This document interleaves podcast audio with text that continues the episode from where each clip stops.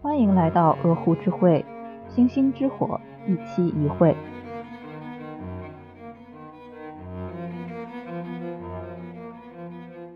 Hello，大家好，欢迎大家收听鹅湖之会，我是主播温克，好久不见了，大家。我知道也有很多听友好奇我们这段时间为什么更新这么少。首先跟大家解释一下，不是因为我没有时间，是因为我没有大家都有空的时间。今年大家每个人都特别的忙碌，忙碌到就是可能这段时间有几位老师是有空的，然后过几段时间呢，另几位老师是有空的，但是大家呢始终都凑不到一块儿去录一个节目，所以这个体现在账号上面就是长时间没有更新的状态。在这里呢，想跟大家说一句抱歉。当然，在接下来这一年里面，我们可能会尝试磨合出一种新的合作方式。这样的话呢，能够尽可能保证每个月都能有一定的更新量。那我们就先开始今天的节目吧。我真的很想问一下，大家最近的娱乐生活是什么样子的？其实讲实话来讲，我个人感觉是蛮荒谬的。因为最近我看最近的营销，我真的是有点汗流浃背的，确实是看不懂一点，就真的很着急哈。就时而觉得营销的人他脑子被鬼摸过了，然后时而又觉得我是不是刚从山洞里出来，感觉这个世界变成了我看不懂的样子，就是那种啊，你们吃这个吗？下面就。让我来具体讲一讲这一年之间冲击我精神世界的几个营销事件吧。首先来说，今年一个票房比较高的电影叫《消失的她》。这部电影当时刚上的时候，我就看见有听友留言说希望我们能讲一讲。但是说实话，这部片就没有什么讲的必要，因为我觉得它特别的。土，就是整个情节设置也好啊，立意也好啊，就特别土，就就是看到一种中年油腻男拼命想要端女权碗，然后跟人说，你看我品味真的很特别的这种无耻的感觉。这部电影其实从名字和营销的创作班底来看，就不会是我喜欢的那个。但是呢，因为一些原因吧，我朋友就是赠票，然后他邀请我去看了。看完回来，我这内心就是五谷杂粮的。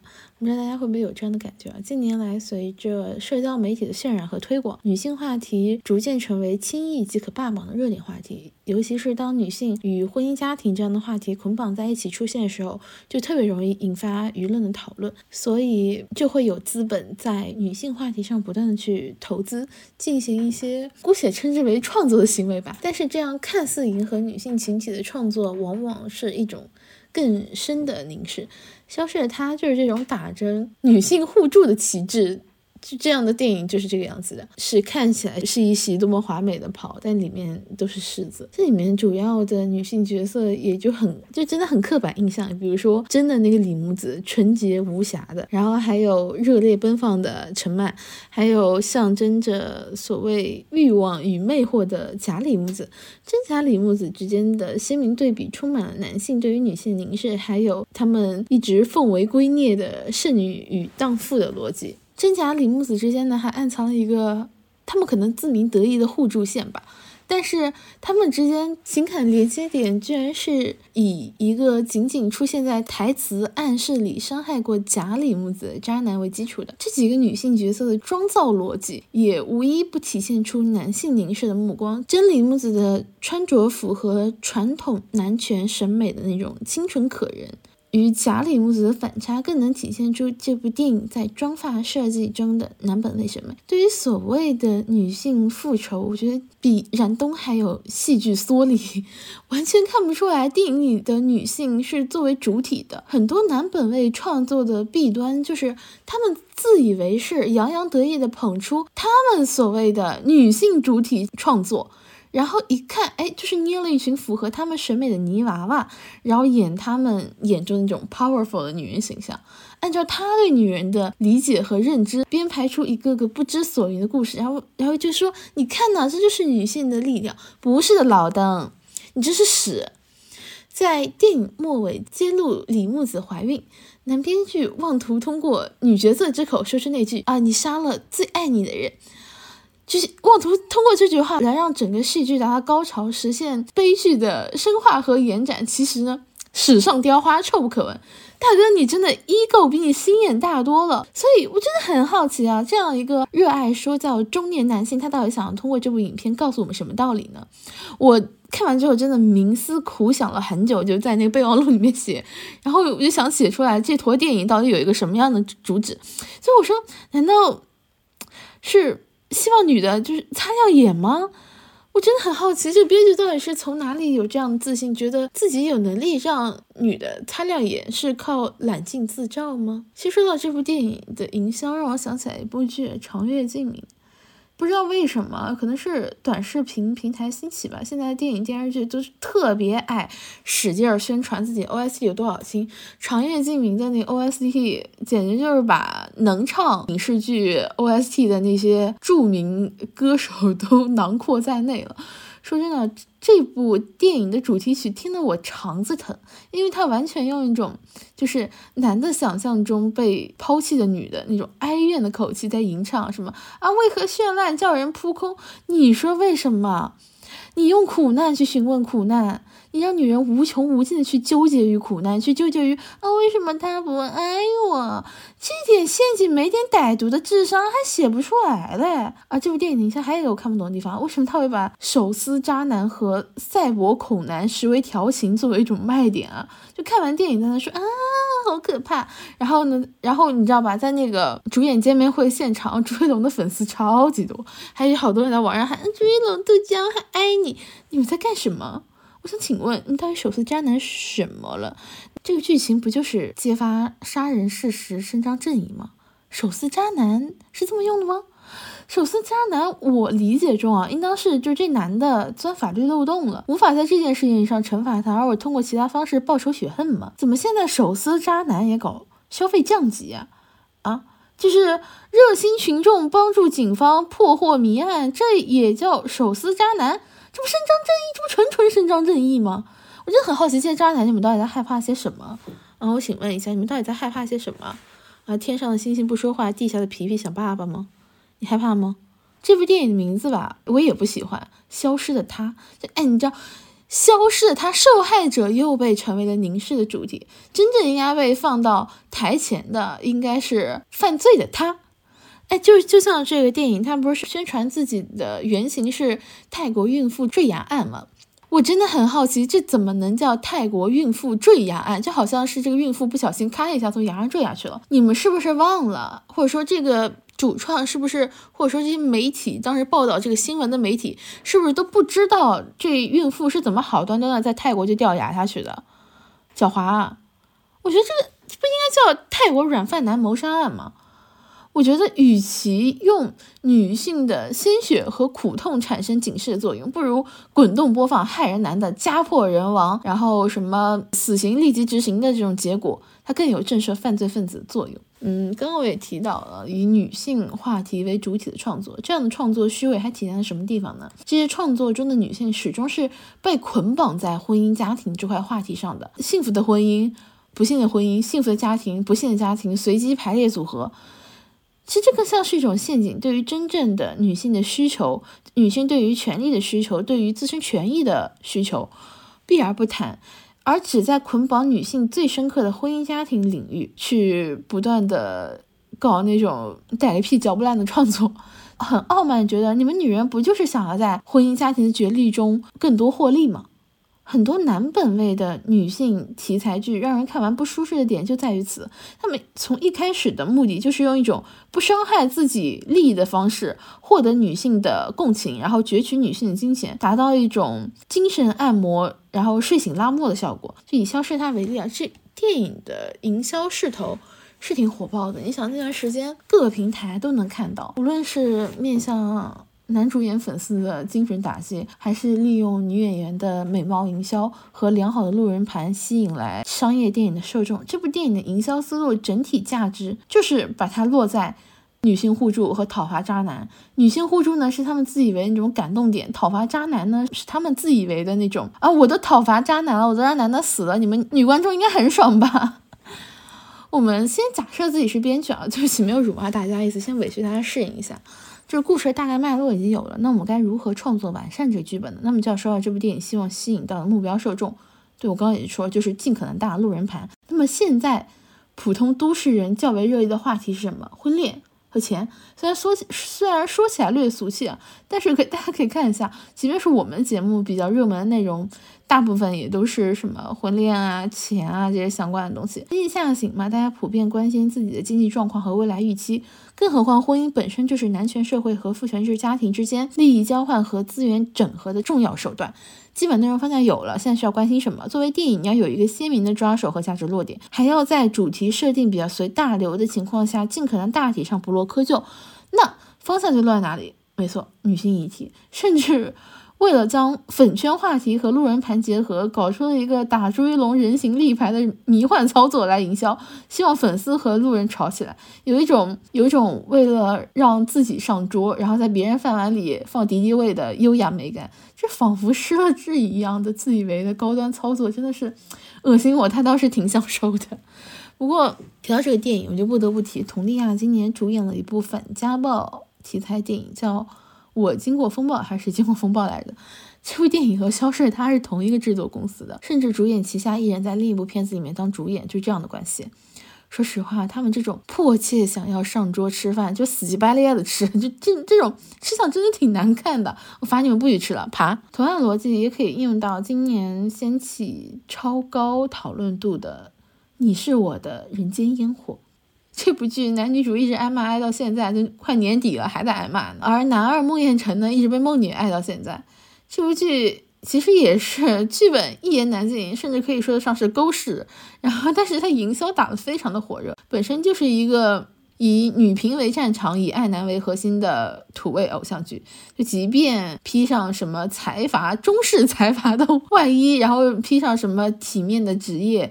啊，精美的打光依旧掩盖不住剧本创作阶段那种透露出来的连绵不绝的对男人的爱，感觉字里行间都透露着啊，什么样的男人都值得被爱，我们要发现男人的闪光点呢。这其实你仔细想想，这部剧的设定啊，女主是三甲医院能力出众的新人医生啊，刨去作者不懂医疗的离谱剧情，可他本质上就想这么写的，就写这个女主是多么的厉害啊，天赋是多么的牛。这样的背景的女主呢，作者就非得在她一片光明坦途的这个人生当中强势加入一个男人二选一的游戏。一个是作者自己的择偶选择，这是现实男人投射出来的宋焰；一个呢是他抄来的叠满各种 buff 的虚拟男人孟宴臣。偶像剧往往会抹杀女主的个人成长，毁灭她的生命体验，然后将她作为资源的载体，去体现男人是有多么值得被爱。这才是这部剧营销的最荒谬的地方。网友为了两个男的争吵不休，其实是经纪公司最希望看到结果。就很多人会说啊，魏大勋不怕被羊毛老师骂吗？其实对于内娱很多非实力派演员来说，无人问津是最大的残忍。只要没有垂死的黑料，比如那个二审维持原判的吴某人，他们早晚都能翻身的，对吧？你想啊，吴某人这是关进去了要被驱逐出境了，不然他出来高低也得卖点茶叶，是吧？那些其他什么嫖娼的、偷税漏税的，然后还有什么被软性封杀的啦，这些人对吧？他们不照样卖茶叶吗？不照样还是在境外开各种各样的演唱会圈钱吗？对吧？只要没有被锤死的黑料，他们早晚都能翻身的。黄晓明现在都能去油了。黄晓明现在都有人说哦，从来没骂过黄晓明，赢过百分之九十九的人，相信过不了多久还是会有很多人大喊啊，从来没有骂过于洋洋，已经赢了百分之九十九的人。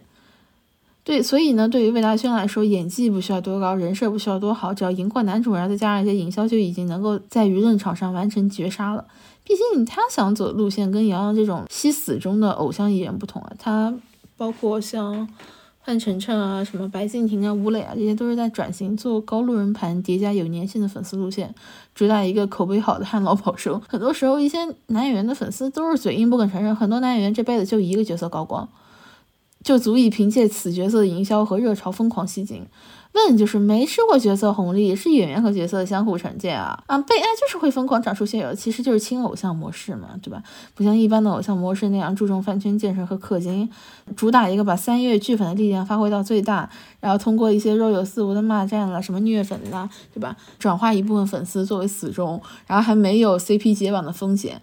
更好的呢，如果像这种有点综艺感的，是吧？抓紧热度啊，谈几波商务跟综艺，那真的是赚大发了。所以呢，在这一波舆论战中，杨洋方可能确实受限于本人这个演技啊也好啊。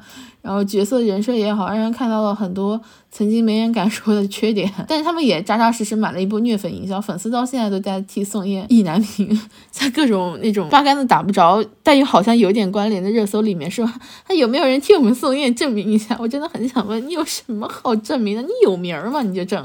不说实话，羊毛老老师也挺难做。你说你要是骂资本吧，就杨洋本人就是赚老鼻子钱那种初代流量小生；你要是骂消防员吧，这消防员也老大不乐意的，对吧？Boys h e r t Boys 的力量永远是让人高呼打起来我爱看的。那么回归剧本设定本身，就很难不去想一个有些天赋，然后又有背景，然后起点平台很好女医生，她通过自己打拼会达到什么样的职业高度？但是没用啊，她不是这部剧真正的主角。她只是作者臆想出来的，配得上自己心爱男主的工具人皮套。实际上，出演这部剧的女演员王楚然，确实因为这部剧啊，也也有还也有可能有她自己一些行为吧，被汉莎摄影的辱骂了许久。其实，关于围绕在王楚然身上的人物争议，我并不太关心，或者说他有人说他翻路人白眼什么，这可能确实是社交素质堪忧啊。但是他翻男演员白眼，我觉得可能。在某种程度上也算是真情流露吧，毕竟五月天翻男演员白眼的啊。当然，其实这争议我并不是那么关心，其实我只希望王楚然他能够通过这一遭事件啊，想想为什么对于男角色更多的是调侃，而对于他本人是那种真情实感的辱骂，甚至到了要被骂掉代言的程度。当然，我相信女演员她只要不恋爱脑、不性缘脑，然后把谈恋爱的时间花在演技提升和演艺事业上。她的可能性比内娱那些男演员，不知道他们是不是演员，真的很奇怪，真的比他们大很多很多的。当然啦，我们话又说回来了，女演员的可能性，我觉得永远比男演员大很多很多。因为我现在是真的不太爱看所谓大男主剧了，就有一种很臭的感觉。我是真的很爱看，就是那种女演员杀夫正道的剧情。嗯，当然了，我们话又说回来啦。实际上呢，王楚然的翻身仗特别难打，比杨洋难多了。杨洋只需要，可能杨洋就在等一个契机吧，等一个别人发现他，哦，原来他不是那种只会跟别人推荐自己写真的那种人，然后就开始啊，没有卖过杨洋赢过百分之九十九的人。说到这个营销话题，我们又不得不提今年一部同样引起热议的影片《芭比》。这部剧据传营销费用甚至超过了电影本身的制作成本，所以呢，它会引起热议是必然的，这是他们希望看到结果。因为这部剧呢，涉及到一个可能有些许敏感的话题，就是女性议题嘛。前面几个我是不相信它是女性议题的，这个芭比可能确实是和女性议题相关的。我个人啊，我先说我个人的观点，我始终认为女性议题不要怕讨论，也更不用怕批评。对于理理性的辩论，只有越多的声音被听到，对于未知的恐惧才会消散，身处的信息茧房才会被刺破。所以，即便已经过去了这么长时间，我还是想来说一说我个人对于芭比这部电影和它的一些营销模式的讨论。先从总体上来说，芭比相对而言。是一部比较合格的作品。如果以一部女性友好的爆米花电影的标准来评价的话，它其实切中了很多当下的热议的话题，比如女性的容貌焦虑啊，女性的职业前景啊，女性之间的情感连接。讽刺呢也算是比较犀利的，但是也可以看到这部剧本身的剧本可能比最终呈现的影片讽刺意味会更强。可能也是为了照顾到某些比易碎品还要易碎心灵，做出了一些不得已的让步。所以芭比它处于当下的环境之中，它必然是注定不可能完美的。电影本身其实就是一个生活在乌托邦的芭比，她落地的一个全过程。她会去思考她目前的生活，会去思考为什么她会长橘皮纹，会去思考死亡，会去了解生命。芭比与其说就是那个芭比 land，与其说是一个性转的男权社会。我觉得不如说是男权社会捏造出来的女性乐园，在这里其实是没有真实的女性生活体验的。芭比依旧是男性凝视下的完美形象，又套上了一层光鲜的外衣，比如说什么女性总统、女性议员，来掩盖这种实质上的不平等。芭比世界看似十分美好，但其实这只是基于传统男性凝视上的新一层凝视。各行各业女性被人为的设定出了一个完美的标准，标准的芭比身材，标准的芭比穿搭，永远放不下的脚跟，甚至还得有个啃。就是他们对于女性美好生活的要求，不仅是自己长得好看，这还得有一个老公。看似美好，但处处都是凝视，条条都是标准。男权社会利用自身的话语权和资本，创造出芭比这样的完美女性形象，然后美其名曰独立女性。这也是为什么我在前面说芭比没有真实女性生活的体验，她本身就是一个被男人捏造出来、创作出来的所谓的完美女人啊。当然，也有人说了。芭比之母不是女的吗？就电影里面那个老太太，她是女的，就能代表她是女本位的创作者吗？我真的很怀疑，因为这个老太太在电影里的形象是特别的慈爱的，然后又是很有创造力的，很开明的。但是她为了让孙女拥有所谓的完美女孩的身材，从来没让这小孩吃饱过，甚至都可以说是饿出了营养不良。你觉得这样的人他会是爱女的吗？我真的有点怀疑哈。那么话说回来了，美泰为什么要投资拍摄《芭比》这部电影呢？其实我们可以从影片当中的小女孩身上获得答案。小女孩评价芭比那段真的让我听得特别爽，这是我整部剧最大的爽点。其实也说明了，随着时代变迁和女性自我意识觉醒，很多女性已经不买芭比的账了。不管是经典芭比，还是芭比 Pro、芭比 Pro Max、芭比 Plus、芭比 IMAX。它都是换汤不换药的东西，就好像古早的霸总啊，又是那种什么强取豪夺，现在还出现了那种女权男霸总，什么我知道你们女人不容易，所以我特别尊敬你。我想问，请问这还有什么区别？那谁还不明白你打什么幌子？你原来的芭比过时了，所以就做出各行各业芭比，那么还是经典芭比换衣服吗？啊，相比这些换汤不换药的噱头，没有什么比真实的权利更有吸引力，没有什么比把美泰公司的高层全部换成女的更有吸引力。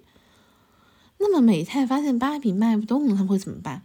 放弃芭比这 IP？他疯了！他公司自己没事儿就想，哦，我们这个芭比它不太符合现代女性意识这种觉醒这种程度了，是吧？所以我决定我们公司自行清算解散了，疯了。嗯，那么他们就需要干嘛？对啊，调整芭比的宣传思路嘛，把一直为人诟病的芭比设计就改良一下，然后一表现说我们对女性群体还是比较友好的，还比较关照的，比如芭比的脚和什么橘皮纹。可以非常迅速在观众这里讨到好处。他们的意图并不是要体现他们对于这个 IP 设计的深刻反思，而是想说芭比滞销，帮帮我们。虽然我们经典芭比是你们永远的叫什么回忆杀，但我们同时也在创造出啊各种各样不同身材的芭比。他们这么做目的是什么呢？其实就是洗去芭比身上的男凝标签嘛。但是它始终没有改变，就像影片最后体现的一样，美泰公司的高层还全部都是男性啊。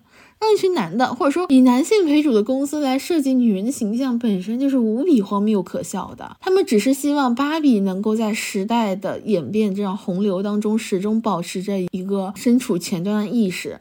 可能相比起曾经鼓吹家庭妇女的那个年代，职业芭比是一种前进和改良。但是芭比本身呢？她穿什么样的衣服，就定义了她是什么样的职业，还是说什么样的职业就得穿什么样的衣服？这些都是解释不通的，但是在这一点上，他还通过一部影片就想把它掩盖掉吗？我觉得也是不太可能的。影片的结尾部分，我身边很多朋友看了都表示不太喜欢。其实我也觉得挺遗憾的，可能结尾部分是有一些现实层面的讽刺，无论是芭比们处理啃乱的分方式啊，还是影片最后美泰高层的出现，都有一种让人觉得不够劲儿的感觉，是吧？就是有一种压轴大菜是米饭，这也就正好扣到了我前面说的，为什么这部影片注定是不完美的，因为它是美泰公司投资的。其实，如果说从一般的爆米花电影《合家欢》的欢乐结局来看，芭比的结局轻松中暗含讽刺，似乎又是完美的结局。但就我个人看来，这样的结局我反而是觉得这个故事在现实层面上完成了一种悲剧式的收场。男性依旧在芭比的世界中占据着主导地位，正如同现实一样，他们只是把男权藏得更好了一点，反而把女性捧出来当做了靶子。一部讽刺男权社会的影片。它还是会被公司高层影响，被 IP 方影响，然后被夹带私货的翻译影响，然后被一次次调整讽刺的程度，然后以达到一种被男权社会允许的讽刺深度。但即便如此，它依旧能让很多男性愤怒。这点我真的是，你看你不认识的男的都已经这么保护你了，你怎么还不知足呢？你们是不是厌男啊？啊，或者说男权就像隐藏在这种。电影背后的幽灵一样，操纵着女性的观影体验。就他们有时候都让我有一种，我都允许你们骂我了，你们还不掏钱买这样的傲慢感啊！如果你要问我对芭比这个 IP 看好吗？我觉得嗯，我个人是不太看好的。从我的角度来看，芭比这个 IP 无论如何通过女性的创作赋予它新意，但是它始终是摆台上的静物，而不是蓬勃的生命。我始终认为，女性不应当是被观赏凝视的静物，无论是以什么样的就自诩为友好的目光，因为静物不会给予凝视者同样的目光，那这样就是不对等的。如果说芭比本身的电影还许多可以讨论空间，但谈到芭比的营销，我真的不理解了。我们今天就说主要谈一谈啊，就在中文网络上的营销。首先，我最不满意是翻译，芭比的翻译真的男味儿满满，那什么总统先生还是什么的，许多翻译对于男人极尽温柔，那对于我就来说就是相当残忍，有一种给金子镶十边的恶臭感。其次呢。我很想问，在电影院放芭比盒子让人钻进去打卡，是哪个火锅店在淘脑花装配者想出来绝妙创意点，居然能和这么多若仪爱好者共享猪脑？你光顾着营销芭比情怀，你是真的一点内容不看。一点主旨不顾，一点性别意识都没有。电影里呢还着重刻画了那个盒子是锁住芭比牢笼的，芭比看那玩意儿都玩命的往外跑呢。你在电影院就给我表演一个请君入瓮，不是你就是为了卖那几个联名那那几个粉色什么耳机什么什么什么这玩意儿这些心思，你真的是你这种卖货心思明显的让人害怕。就再说啊，芭比和名创优品的这个联名就大卖各种各样的粉色周边，明明电影里芭比开始对若意进行了深刻的思考和反思。啊，就觉得什么啊，我要接受什么橘皮纹，我要接受什么穿着、什么打扮、什么之类的。但影片之外呢，就只想给消费主义披上一层呃童年怀旧的情怀和爱女的外衣来割韭菜。看完电影，那感动和思考还在热乎翻涌呢。一看到这熟悉的消费套路，我这一身铮铮反骨，立刻如铜墙铁壁一般坚不可摧啊！其实我也能理解哈，很多人听完这段之后会说，哎，你就无视这些营销好啦。但我个人不是太赞同这样的观点。首先啊，既然资方愿意砸钱买营销，那就说明会在讨论度上大做文章。而如果所有人都对此表示沉默不语的话，那真实意见就无从表达。有流量、有关注度、有话题度，那这是发表意见、表达观点的好地方、好时机。不然的话呢？那我们就只能看那些资方的卖货话术了，然后在那儿呃抹着眼泪说啊这个芭比是我的童年回忆，然后哐哐往里砸钱，疯了！你童年回忆，他既然这么在乎你童年回忆，他怎么不送你俩呢？其次啊，我觉得无视并不是抵御伤害的一个好办法。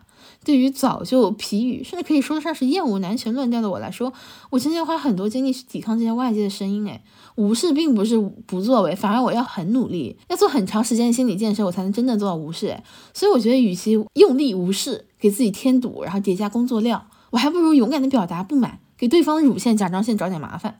还有不得不提的就是营销，它其实是在测试市场态度，去把握一个就是这种卖货话术的边界感，拿捏整个市场心理。很多人说这个世界上不会有完整的作品，你干嘛非要挑刺儿？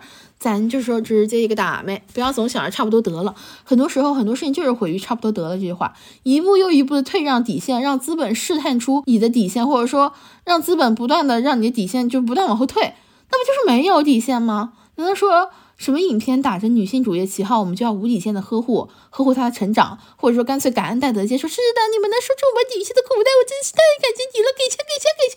这是我的钱，你拿走吧。大可以把腰板硬起来。我们是文艺市场的消费主体，我们要的是。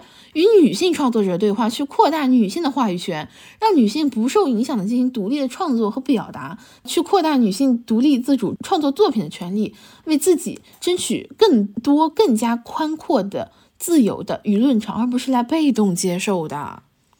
就是好像是他做什么饭我就得吃，那你别挑了，有饭吃就不错了，凭什么呀？我就很想问，凭什么？我是什么很贱的人吗？对吧？是不是这个道理？当然这几年呢。可能电影也比较难赚钱嘛，他们为了回本，为了赚钱，而且短视频平台又是这么的风生水起，利用短视频平台推流、扩大影响力啊，然后再结合一些什么线下卖货的操作了，是很多营销必做的事情。所以现在很怪一点，就是很多时候花絮比正片拍的更用心，为啥？因为有物料可以去宣传。因为正片大家都知道，其实大家心里都明白，心知肚明是什么一坨狗屎。但是呢，咱们必须要有东西可以来做物料去宣传的，所以呢，就咱们也得以欣赏一些爱男大导在花絮里真情流露般的出演，表达自己对演员演技的折服，然后后期叠加各种什么慢放了、转场了，不停的晃，有种你看我不把你脑子晃丢的荒谬感。当然啦，你看到网上也有很多人评价这位大导戏越来越烂了，哪里烂了？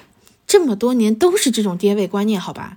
不要睁着眼睛乱说，这种老男导演很难的，哪里烂了？这一步烂，下一步不还是这样稳定发挥吗？稳定发挥也能叫烂吗？有时候要找找自己的原因。这么多年有没有精进自己对艺术品味？有没有理解他爱拍那种凌虐女性片段的苦衷？有没有理解他在片场他在演戏的无奈？好不好？这么多年都是那么拍的，他女儿已经好多了，虽然还带一丝爹味了。所以很多时候我真的会觉得营销是把人当傻子。比如说这些国产电影的大佬们，花絮里面各种表演，说希望大家都能够看得到演员的演技，但是你没有我的东西，我在看什么？皇帝的新衣，男演员的演技，这真的蛮荒谬的。就是你们在那演的飞起，是因为你们有钱赚，我们花钱还得来看你一眼，你真的不要算盘打得太精了。既然说到今年的营销事件呢，不得不说一下 Lisa 和疯马秀的这个事情。虽然这个事件呢在中文互联网上吵来吵去，营销战打得无比火热，但从我个人关注的角度来说，我觉得值得剖析的点呢是如下一些方面。首先，第一，疯马秀是一个什么样的活动？这能叫活动吗？还是叫……哎，就姑且这么说吧。其实疯马秀的英文名已经很直白地表达了它男本位性剥削的本质了，Crazy Horseman。那作为疯马秀而言，他们希望扩大受众，并且扩大自身的知名度与影响力，最好的办法是什么？就像很多品牌一样，疯马秀也是一样，选择联名与 K-pop 女爱豆 Lisa 达成深度合作。互联网上就总是充斥着各种各样的诡辩，比如说疯马秀的演员是自愿的，疯马秀是一种艺术；再比如女性是可以观看疯马秀，这只是一场表演。那么，我希望有如此想法的人回答我如下问题：问题一，疯马秀中的 horse 为什么会成为 horse？为什么 horse 就是女人？疯马秀自创办起是否吸纳过男性表演者成为自由的 horse？没有人保护男性做 horse 的自由吗？没有人给男人做 horse 的权利吗？这是不是一种性别不平等？问题二：疯马秀表演者可以不是自愿登台的吗？是谁告诉你他们是自愿的？他们自己说自愿，就真的是自愿吗？那你又如何看待疯马秀的著名表演者 Dita Ventis 曾经说过的：“如果我有选择，我不会成为一名脱衣舞者。”又如何理解多名疯马秀的前表演者表示过自己在疯马秀的工作中充满痛苦？问题三：如果疯马秀是一种艺术，那么请问谁是艺术的客体？谁是艺术的购买者？又是谁在定义什么是疯马秀表演场上的艺术？又是谁在为这项艺术的蓬勃发展付费？是你吗？还是我？还是说做决策里有超过百分之五十的人都是女人？问题四：女性是疯马秀的观众或者是表演者，这之间界限是由谁来定义的？女性是疯马秀设计初始就确定的目标客群吗？女性对于疯马秀的表演内容、表演节目、表演形式是否有决定权？是否有投票权呢？问题五。疯马秀的表演项目里包含大量性化职业女性与普通女性生活化行为的内容，请问有没有人询问过女性群体是否愿意或者说是否同意自己的工作与生活以这样的形式被展现？还是说他们的反对不重要，也没有人在乎？他们想怎么改编就怎么改编，想怎么呈现就怎么呈现，他们想怎么定义女人就怎么定义女人。我始终认为，自由是我有丰富的选择，可以自己从容不迫去挑选。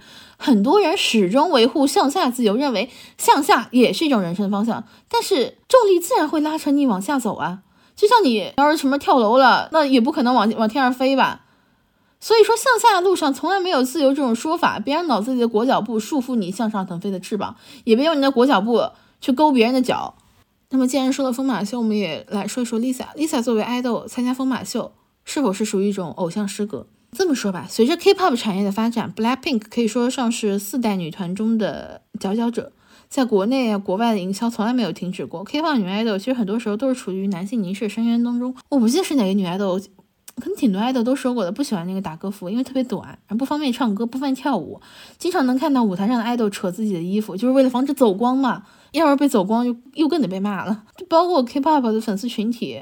对于对内或者说对外的那种对家爱豆的辱骂，充斥着大量的荡妇羞辱。我印象比较深的是有一次看见一个人骂一个女爱豆坐下来的时候没有用毛毯盖住腿，说她是就是一些荡妇羞辱的词汇。然后更令我震惊的是，我点开这个人的主页，我我发现他主页上有个他爱豆的安利帖，说他爱豆是如何展现女性力量，巴拉巴拉巴拉巴拉，还有说别人因为什么什么事骂他爱豆是厌女。所以有时候我看饭圈用女权作为旗帜打架，我是真的挺无语也挺无奈的。我也不知道就从何说起，就这种无奈，就这种无力感。还有我之前无意间就哪个视频平台啊给我推送了一个视频，然后底下就一个女爱豆发胖了，然后底下一堆人用那种什么死猪还吃什么，就是那种特别恶毒的话去骂他。所以我就无端联想到思佳之前说过一句话，他说他不相信爱豆有什么生命力，因为他们连饭都吃不饱。可是即便他们饭都吃不饱，他们也被要求必须在台前保持这种青春洋溢、活力四射的样子，用极低的不健康的体脂率去表演一个气血充足的健康人。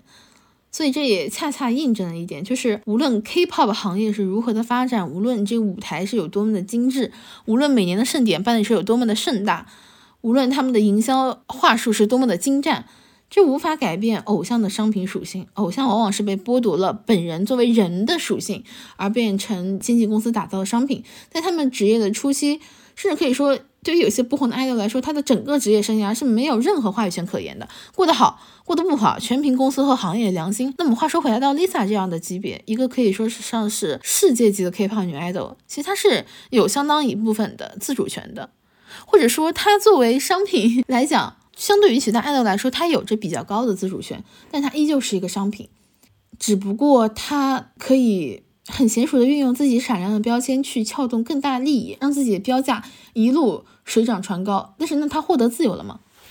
答案是显而易见的，他最多能和别人议价，但依旧改变不了他在别人眼里，他就是一个待价而沽的商品，一个用来洗白性剥削行业的工具，一个扩大知名度的突破口。那么话又说回来，对于 Lisa 本人，我们又又是一个什么样的态度？对于我而言，在 Lisa 选择参加了疯马秀开始，她就与女性权益的保护背道而驰，而选择站在男性凝视与性别迫害一边去充当代言人了。在这件事情上面，Lisa 本人获得最直接的收益，也是最清楚交易本质的人，她不可能不明白作为现役女爱豆，她的选择意味着什么，但是依旧相信自己是艺术的。是自由的，他依旧无视自己可能对于一些他的粉丝群体也好，对于整个女性群体也好，到底会有一个什么样的影响？就可能在演演出结束合照的时候，Lisa 也会习以为常的看着捂住身体的其他表演者，然后想着没关系啊，我是 idol，我不会像他们脱那么多的，所以我粉丝应该是可以接受的。那脱得多与脱得少之间这样的约定俗成，那是谁来规定的呢？谁定的规矩？能够在女性内部剥夺自由的分出了三六九等呢？是谁来定义普通舞者和 Lisa 之间的区别？是 Lisa 自己吗？是普通舞者自己吗？是普通舞者自己愿意比 Lisa 脱得多？是普通舞者愿意自己要衣不蔽体的捂住身体去和 Lisa 一起合照吗？当然，我也看到互联网上有这样的讨论，说抵制疯马秀就是一种性保守，是清朝人。其实，在关于是否是性保守这一点上，很多女性会陷入到一种自证陷阱，就是性保守与性开放的鉴定权到底是在哪里？我觉得始终是不在女性手上的。男性区分剩女与荡妇的目的，就是人为的分化女性群体，从男本位的视角分类女性的性价值。说白了，就是男的性缘脑在家里自己自嗨，而女性就很容易陷入男权评价体系，做两头跑的无用功，然后再证明自己是保守还是开放。啊，是先进还是落后？是清朝人还是现代人？那么我请问，什么叫保守？穿多少叫保守？保守哪里好，哪里不好？对谁好，对谁不好？什么叫开放？怎么界定开放？开放又是哪里好，哪里不好？对谁好，对谁不好？赤裸就一定是开放吗？那出生婴儿是不是性开放？冬天的东北大街上的人是不是全部都是性保守？在马路牙子上撒尿男的是不是性开放？夏天不穿上衣穿个大裤衩男的是不是就开放的没边了？人洗澡的时候是不是性开放？洗澡完了穿上衣服是不是就性保守？那生孩子的女的是不是性开放？无精症的男的是不是性保守？请问什么是开放？是谁在考核开放和保守？开放和保守又能定义什么？我告诉你，定义男人的绿帽焦虑。但我说你纯属多虑，大哥，你又生不出来的，你每天在厕所上蹲太多时间，你窝出来也只是把，你又不能窝出小孩出来，那你焦虑什么呢？焦虑你那裂精，太多虑了。所以呢，我希望大家停止在保守和开放这两个人为捏造的概念里，在男权社会游戏里做无用功的两头跑。一定要记住，性剥削产业，女性永远不可能成为受益者。就如同婚姻制度，它既然诞生，它既然存在，无论你如何对它进行改良，无论你在那个什么婚礼上是不是选择什么不要爸爸牵着送过去，什么大家一起走到一起，什么什么的，这都不可能改变婚姻的本质，不可能改变在现有的婚姻制度下，或者是在婚姻制度设置起初，在男权制家庭构建设想的起初，女性就不可能。获益，女性就不可能从中成为最终的受益者。你必须要付出代价，你甚至付出代价可能要比男的多得多。男的才是这整个制度最后受到保护、最后受益的人。他妈啥也，他妈啥也不是。唉，很多人一提到这种跟性相关的产业，都说什么你是清朝人，什么你什么是清朝人？真的，我真的很想求你们，你们 move on 吧，OK，直接进入 next level，OK。清朝已经一九一二年都已经灭亡了，但是他们这些男的脑子，这些喊着我爱看的这些女的脑子，这些精神男人的脑子，他们从来没有经历过现代化，他们从来不知道什么叫妇女解放，不知道什么叫妇女独立，不知道什么叫女性权益，不知道什么叫听见女性声音，不知道什么叫尊重女性的看法，不知道什么叫性剥削，或者说对性剥削深入其中，视而不见，像水鬼一样拉别人下水。我真的觉得这些人，你们真的说清朝人谁是清朝人？你们就依旧固守那种什么自我以上啊，人人平等，自我以下阶级分明，就觉得啊，我能欣赏这样的剥削产业，说明我是一个开放的人，我是一个 open money 的人。你到底在骗谁呀？嗯，为什么今天这期节目我会花这么长的时间来说我对于这些营销事件的观后感呢？是因为我在发现，是因为我发现现在用女性主义做旗帜的营销事件越来越多，这是好事也是坏事。好事是资本看到了女性的力量。愿意在创作作品上做一些女性友好化的调整，但坏事是他们并不想这股力量如何的发展，保持在现在这个样子半醒不醒的样子是最好的，因为资本也有性别，他们只想哄着你花钱，然后再对舆论施加操控。觉醒的女性，其实在总体上来说还是少的。大家在生活中也会有许多迫不得已的虚与委蛇。我想做的是通过一些我个人的看法，去激发大家对从社交网络平台这些汲取的碎片化信息的思考。我们要怎样构建自己的？精神世界，每个人的看法呢都会有一定的局限，也不是什么坏事。局限的眼光交汇，就可以重叠出一个精彩纷呈的世界。其实很多时候，大家女性意识崛起，可能就是在一次平凡的互联网冲浪当中，看到一句点醒自己的话。然后看到一个让自己觉得愤怒的事件，愤怒是一种力量，悲伤也可以是一种力量。只要你们开始思考了，我们就具有了自己精神上的力量。我们不会再被这种什么消失的她这种虚假的女性互助所感动到。我们也会对芭比里面体现出来的世界观和现实生活中的连接进行一些思考。我们也可以很清楚的认知到，疯马秀本身就是一个性剥削产业，他们还妄图利用爱豆的影响力和知名度，利用爱豆的形象。去为性剥削产业洗白，不知道从什么时候开始，互联网就特别爱说女权饭，女权饭。我真的很想问，女权什么时候成为摆在桌子上的饭碗了呢？对于女性权益的保护，对于女性权利的追求，就是我们最平凡、最普通的生活。我们在之前很多期节目里面也都讲过，说女权商业化怎么等等等等这种各种各样的问题。我始终觉得，一旦商业化了，那那就是意味着，如果要为此付费，那它就是有门槛的。我觉得女性权益保护不应当有任何的门槛，它应当是惠及所有女性的。很多人会用一些什么盈利羞耻啊，然后等等等等各种各样的讨论去掩盖女权商业化的本质。